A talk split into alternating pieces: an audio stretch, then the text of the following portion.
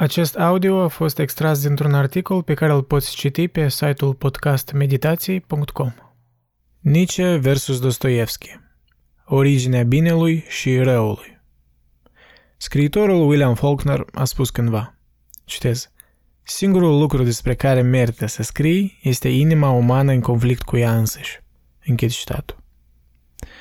Psihologic vorbind, există ceva intuitiv care ne atrage la dihotomii și dualități – suntem o specie paradoxală, capabilă de acțiuni animalice, groaznice, incomparabile chiar și cu cele mai violente animale de pe această planetă, dar în același timp având capacitatea de a analiza aceste acțiuni și de a reflecta asupra implicărilor morale.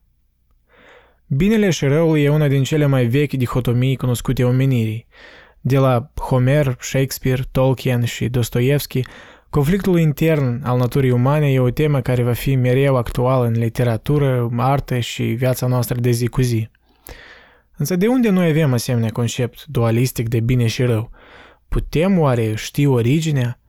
Ar fi cazul că acest concept e intrinsic în fiecare din noi, ori totuși a fost inventat de cineva mii de ani în urmă? Nietzsche, filosoful care faimos proclamase moartea lui Dumnezeu și ne avertiza de nihilismul care va avea loc în secolele 20 și 21, ar spune că deși noi înțelegem acest concept de bine și rău la nivel intuitiv, totuși el a fost inventat mii de ani în urmă de către un singur om. Unii istorici datează acest eveniment în anul 9000 înainte de Hristos. Alții spun că a fost mai recent. Dar în orice caz, el era un profet din Persia, pe nume Zoroaster. Oricum unii prieteni îi spuneau Zaratustra. Și acel Zaratustra, contrar tuturor oamenilor care trăiau în timpul lui, în loc să privească la evenimentele care se întâmplă în lume și să atribuie aceste evenimente la Dumnezeul mării sau Dumnezeul războiului, adică în loc să atribuie fiecare eveniment la voința Dumnezeului care îi corespunde, el a simplificat întregul sistem într-o luptă dintre Ahura Mazda, regele înțelepciunii și binelui, și Angra Mainiu, spiritul destrucției și răului.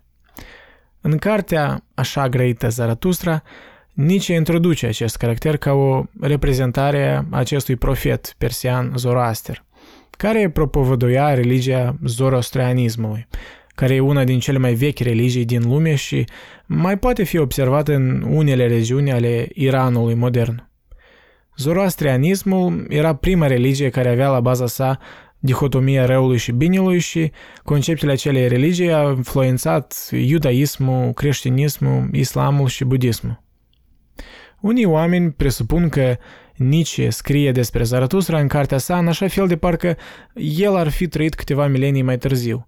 E un fel de exercițiu ipotetic, căci că dacă Zaratustra ar fi trăit în timpurile moderne, având mai multă informație științifică și istorică, el și-ar fi dat seama că conceptele lui de bine și rău sunt nimic mai mult decât niște concepte inventate de oameni pentru a simplifica lucrurile și că nu există așa ceva ca un bine sau rău dirijat de cosmos. Cu alte cuvinte, Nietzsche, la fel cum el crede că Platon a făcut prin cuvintele lui Socrate, la fel cum Sfântul Paul și autorii Noului Testament au făcut prin cuvintele lui Isus, el scrie cartea sa prin cuvintele lui Zaratustra. Și în mare parte ca și cele două exemple, el încearcă să-i provoace pe oamenii contemporanți să-și pună la îndoială credințele sale și să avanseze la ceva mai bun. Intenția lui Nietzsche era să ne avertizeze de moartea lui Dumnezeu, de slăbirea valorilor creștine în viața de zi cu zi și ne chema să ne reevaluăm întregul sistem al gândirii noastre morale pentru a progresa. Însă, am fi noi capabili să scăpăm de acest dualism? Ar fi cazul că Zaratustra, inventând acel concept de bine și rău, o a fi atins o parte subconștientă, intrinsecă din noi, pe care o înțelegem la nivel universal, indiferent de limba, cultura, proveniența noastră. Cercetările științifice și, mai precis, scanerele neurologice ale creierului uman ne sugerează că creierul nostru e o mașină de sens, care categorizează, divizează, stereotipizează, totul cu scopul de a funcționa într-un mod mai automat și a utiliza mai puține resurse posibile. Mai mult ca atât, unele scanări ale creierului sugerează că sentimentul divinității, ori a experiențelor supranaturale, pot fi fabricate de noi înșine. Adică creierul nostru are capacitatea de a crea aceste experiențe, fie prin ritualuri religioase îndelungate, ori fie prin droguri psihedelice.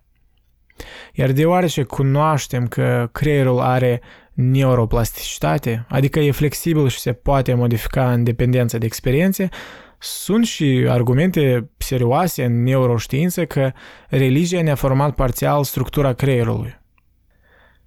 Dacă admitem că aceste cercetări sunt mai degrabă adevărate, atunci faptul că mintea noastră a creat acest dualism de bine și rău se datorează faptului că creierul nostru categorizează totul din împrejur la un nivel subconștient, în așa fel ca mai târziu să aibă acces mai ușor la informație și ca rezultat să facă decizii mai rapide. Având acest concept alb-negru de bine și rău, într-o lume atât de complexă și gri, e un lucru potențial periculos care poate duce la gânduri și idei dogmatice. Dar totuși acest concept pare a fi mai degrabă o binecuvântare. Acest dualism ne ghidează în deciziile noastre, chiar dacă acele decizii pot fi slab informate. Posibil că ce o să spun acum e un lucru din calea afară de optimist, chiar poate naiv, însă Există o posibilitate că, la nivel general, deciziile slab informate sunt mai binevenite decât lipsa totală a deciziilor, deoarece deciziile proaste ne oferă datele exacte în urma cărora avem posibilitatea să facem decizii mai bune în viitor. O idee centrală în existențialism e paradoxul alegerii. Atunci când ai prea multe opțiuni, anxietatea inevitabil crește. Și în final ești deseori și mai paralizat decât ai fost înainte de a avea aceste opțiuni. Acest fapt a fost confirmat și prin numeroase studii psihologice în ultimele decenii. Cu cât mai multe opțiuni avem, cu atât mai pierduți ne simțim. E un fapt agreat de majoritatea filosofilor că moralitatea e una din cele mai complicate ramuri ale filosofiei, deoarece ea în mare parte e subiectivă. Când o ramură a conștiinței noastre care e atât de important în viața noastră de zi cu zi și care ne determină fiecare decizie, e în același timp atât de complexă și paradoxală, ar fi natural să ne imaginăm că evoluția speciei noastre a parcurs în așa fel ca creierul nostru să genereze idei și experiențe religioase, ca în final să avem obiectificări și reprezentări concrete, Dumnezei și religii, cu istoriile și faptele sale distincte – care să ne ghideze deciziile și compasul nostru moral. Însă nici era vehement împotriva acestor autoliniștiri și iluzii. Întregul scop al lucrărilor lui este să depășească distrugerea tuturor valorilor creștine, să înțeleagă care sunt consecințele și să încerce să creeze un nou sistem de valori. După cuvintele lui, o reevaluare a tuturor valorilor. Nici argumenta că valorile creștine nu ne mai prind ca mai înainte și noi avem nevoie de niște valori mai noi. Însă el nu-i tare explicit în ce reprezintă aceste valori noi și e destul de rezervat față de propriile valori. Dar în același timp el nu se rușina să critique dur ceea ce creștinismul a devenit astăzi. Citez. Creștinismul a fost încercarea de a învinge universul negândul, Practic, un asemenea atentat nebunesc, o asemenea nebunească îngânvare umană în raport cu Universul a dus la o sărăcire, depreciere, la o întunecare a ființei umane. Doar categoria cea mai mediocră, categoria omului de turmă, și-a putut găsi în asta rostul, în ghilimele chemarea, ca să-i zicem așa. Închid citatul. El spune că atunci când vom conștientiza pe deplin moartea lui Dumnezeu, noi ne vom da seama că nu există o bază externă pentru noile noastre valori și respectiv majoritatea din noi vor cădea într-un nihilism, într-o rejectare a tuturor valorilor, o credință în nimic, o dezorientare în care spui că nu există nicio valoare. Curios, Nietzsche făcea și analogii cu socialismul, criticând acest sistem ca fiind unul nihilist și nici de cum mai bun ca așa zisul creștinism degenerat. Citez. Socialismul nu e decât un creștinism degenerat. Într-adevăr, el menține acea credință în finalitatea istoriei care tradează viața și natura, care substituie finaluri ideale finalurilor reale și contribuie la iritarea voinților și imaginațiilor. Socialismul este nihilist. Nihilist nu e acela care nu crede în nimic, ci acela care nu crede în ceea ce este. În acest sens, toate formele de socialism sunt uh, manifestări încă și mai degradate ale decadenței creștine. Nihilismul, fie că se manifestă ca religie sau în predica socialistă, este sfârșitul logic al valorilor noastre așa zis superioare.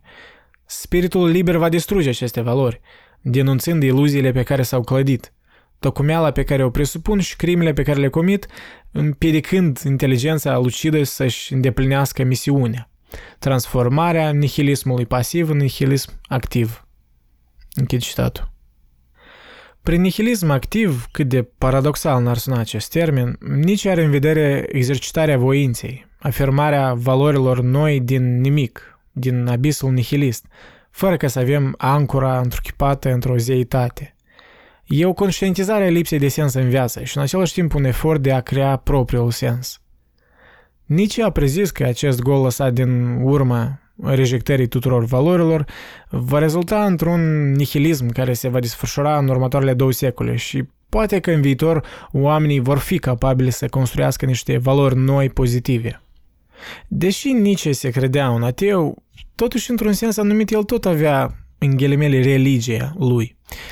El afirma că oamenii vor fi capabili să-și afirme valori noi din abisul nihilismului, valori ce vor depăși moralitatea de sclav maser al creștinismului. Religia lui era credința în capacitatea omului de a se autodepăși. Deși e de vreme să tragem concluzii, primul secol după slăbirea instituțiilor religioase nu a fost cel mai promisător din punct de vedere moral. Secolul 20 a fost caracterizat de cele mai sângeroase războaie din istorie și chiar de un pericol real al războiului nuclear în anii 60, care conform unor istorici a fost foarte alături de a începe, pacea fiind determinată la muchie de cuțit de către decizia președintelui Kennedy de a nu se lăsa provocat de manevrele agresive ale lui Hrușciov în Cuba. Deși există argumentul popular că multe războaie au fost duse din cauza religiei, asta fiind caracteristic în special perioadei medievale în Europa, în timpul crusadelor și jihadilor, totuși majoritatea violenței și conflictelor de-a lungul istoriei erau începute din interese politice, etnice, teritoriale și economice. Cu alte cuvinte, din cauza vanității intrinsece umane – Dostoevski ne oferă o alternativă a provenienței acestui nihilism în novela sa Frații Karamazov, scrisă în 1879, care găsește cauza nihilismului nu ca moartea lui Dumnezeu, ci în înțelegerea omului de Dumnezeu în relație cu răul.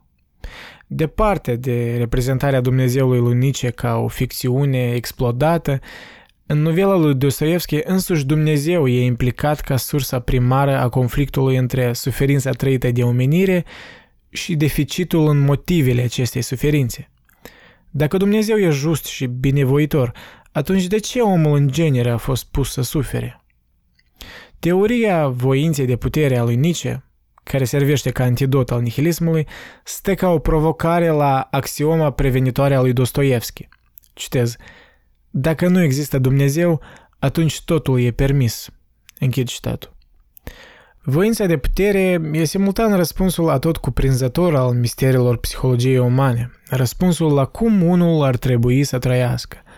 Prin inversarea consecinței revendicării lui Dostoevski că absența lui Dumnezeu presupune absența oricărei restricții asupra comportamentului uman, nici învârte prezicerile și speranțele pentru viitorul omenirii care rezultă din permisiunea nelimitată ce apare după nihilism.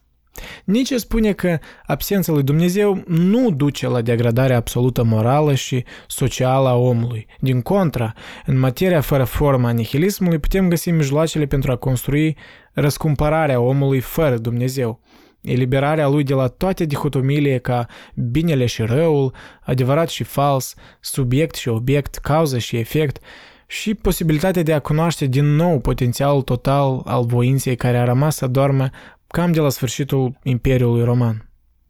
Nici spune că caracterul existenței este în mod inerent brutal și oamenii nu posesează o calitate specială de a se diferenția de animale brute, în afara talentului de autodecepție. Oamenii visează despre ei înșiși ca fiind niște creaturi pe o treaptă mai joasă decât îngerii, pe când în realitate ei sunt niște animale înfometate de putere ca orice animală tipică. Chiar și cea mai scurtă examinare a obiceiurilor omului confirmă acest fapt. Dostoevski vorbește despre o natură umană similară în novela Frații Karamazov, dar cu implicarea adițională că acțiunile barbarice ale omului sunt un rezultat al distanței mari ce stă între om și Dumnezeu, ultimul fiind perfect și complet, iar primul fiind imperfect și deficient în capacitățile și facultățile sale mentale. În lumea ficțiunii, un exemplu perfect al nihilistului dus în extreme este Joker din filmul The Dark Knight. El întruchipează haosul și vanitatea umană, cauzată mai degrabă de o cunoaștere prea adâncă a brutalității și ipocriziei naturii umane, fapt care și îl face pe acest personaj atât de complex și intrigant. Comentariile lui despre ipocrizia noastră sunt oglinzirea gândurilor noastre cele mai intime și extreme pe care rare ori îndrăznim să le rostim în public. Citez. Moralitatea lor, codul lor, e o glumă proastă. Îl aruncă la primul semn de pericol. Oamenii sunt doar la fel de buni cum lumea le permite să fie. O să vezi, îți voi arăta. Când totul se destramă, acești oameni civilizați se vor mânca unul pe altul. Vezi, eu nu sunt monstru, eu sunt doar înaintea curbei. Închid citat. Însă această cunoaștere a depravării umane, în cazul lui Joker, neavând un compas moral, devine o uneltă de distrugere și violență extremă. Acțiunile și intențiile lui Joker sunt pur și simplu direcționate pentru a cauza haos în oraș – el îl forțează pe Batman să-și pună întrebări față de simbolul și mesajul lui prin a răpi pe ambii, Rachel Dawes, dragostea lui și Harvey Dent, politicianul care ar putea salva orașul Gotham. El îl face pe Bruce Wayne să aleagă între el ca om și ceea ce el promovează fiind Batman. Intenția lui Joker este să pune la îndoială moralitatea lui Batman și să aducă un sentiment de nihilism, adică o lume lipsită de orice valoare. Dostoevski argumentează că deoarece slăbiciunea și corupția e comună pentru natura umană, e numai o chestiune de timp înainte ca oamenii să devină canibali și ucigași fără autoritatea și providența lui Dumnezeu pentru a-i restrânge să acționeze asupra impulsurilor sale cele mai rele. Asta e pricina din care nu poți vedea o înflorirea culturii și artei în concluzia novelelor lui Dostoevski despre oameni nebuni produși de nihilism. În Frații Karamazov, societatea fictivă construită pe principii totalitare a marelui inchizitor, e spălată de sângele oamenilor, tortura fiind arta sa principală. O concluzie comună în nuvelele lui Dostoevski e că omul în primul rând e o ființă morală. El are o conștiință care îl servește ca un ghid la comportamentul său moral. Și totuși această conștiință, dacă să admitem că Dumnezeu nu există, nu are altă funcție decât un obstacol de care poți scăpa prin deprindere de orice categoriile binelui și răului nu au o existență obiectivă. După cum un nihilist activ ar spune, atunci când remușcarea conștiinței e redusă la tăcere, senzația de sporire a puterii care urmează presupune o depășire a rezistenței.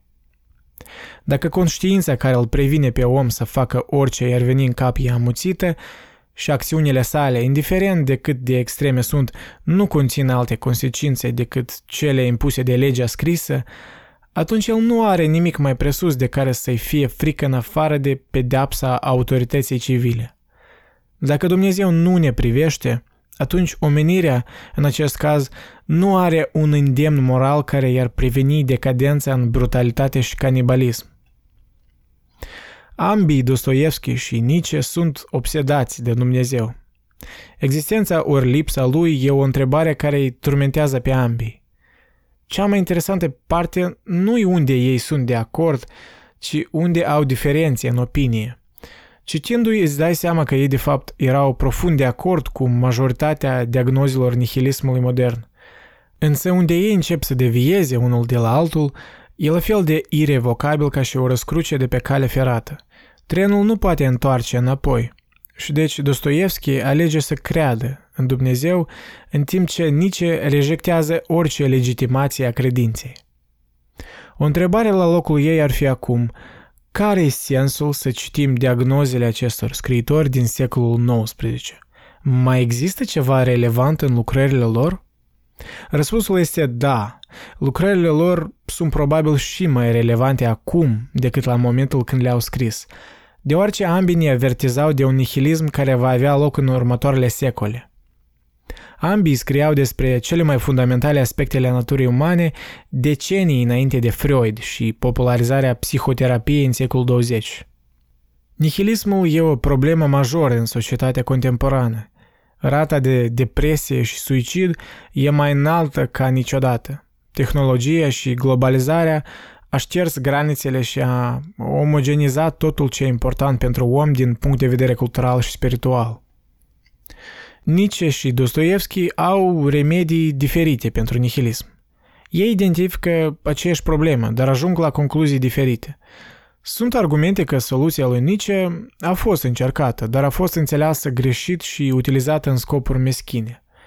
Aproprierile naziștilor a voinței de putere a lui Nietzsche, ori radicalismul aristocratic, sunt exemple de eșuări de a pune în practică idealul lui Nietzsche că individul poate depăși turma ori majoritatea mediocră cu eforturi solitare și degajate. Pe de altă parte, putem presupune că soluția lui Dostoevski n-a fost nici încercată, nici înțeleasă ca lume, deoarece o poți găsi în ultima lui novelă Frații Karamazov – o metodă de a depăși lumea iubind-o. Să uzi pământul cu lacrimile tale, cum un personaj din novelă a spus. O implicare că idealul creștin încă n-a fost încercat pe deplin. Imitația cu adevărat imensă a lui Hristos în masă încă nu a avut loc. Un lucru e cert, Deoarece lumea contemporană e inundată de apatie, să-i citești pe Dostoevski și Nietzsche merită anume din cauza că ei erau orice în afară de apatici. Lor le păsa adânc și erau pasionați despre ceea ce scriau. Și asta, la sigur, e un motiv din care până astăzi sunt studiați de numeroși cititori generații după moartea lor. Începutul filosofiei e definit de dialog – în Dostoevski și Nietzsche, noi avem doi din cei mai buni psihologi ai secolului XIX, lucrările cărora sunt relevante și populare și astăzi, și ei merită să fie citiți unul lângă altul, deoarece ei deseori complementează vocile și amplifică punctele fiecăruia. Nietzsche l-a descoperit pe Dostoevski mai târziu în viață, atunci când deja își formase gândul său filosofic – conform unor menționări din jurnalul său cam prin 1887. Și destul de rapid el a devenit un admirator al lui Dostoevski, ceea ce e un fenomen rar în cazul lui Nietzsche, să admire pe cineva din contemporanii săi. În cartea sa Amurgul idolilor, Nietzsche îl numește pe Dostoevski unicul psiholog de la care am ce învăța – Dezbaterea între ei poate și nu a avut loc atunci când ei trăiau, însă ea poate avea loc astăzi în cercul cititorilor. Indiferent de ce parte sunteți, cea a lui Nietzsche sau cea a lui Dostoevski, ambele argumente merită să fie discutate în cadrul căutării noastre veșnice a unui sistem moral mai bun. Tu ce crezi? Ești de acord cu Nietzsche? Suntem noi capabili să creăm valori noi din nimic și în același timp să fim siguri că le vom respecta prin intermediul instituțiilor civile fără vreo autoritate sau zeitate externă? Sau ești mai degrabă de acord cu Dostoevski și crezi că natura umană e prea coruptă și e numai o chestiune de timp înainte ca oamenii să devină canibali și ucigași fără autoritatea și providența lui Dumnezeu pentru a-i restrânge să acționeze asupra impulsurilor sale cele mai rele. În episodul 8 al podcastului, în prima parte a Morții lui Dumnezeu, l-am introdus pe Nietzsche. În episodul 9 voi continua această temă și îi voi juxtapune pe Nietzsche și Dostoevski, comparând în mai multe detalii ideile lor centrale despre moralitatea și Dumnezeu. Atât pe astăzi, Vă mulțumesc de atenție, ne vedem data viitoare.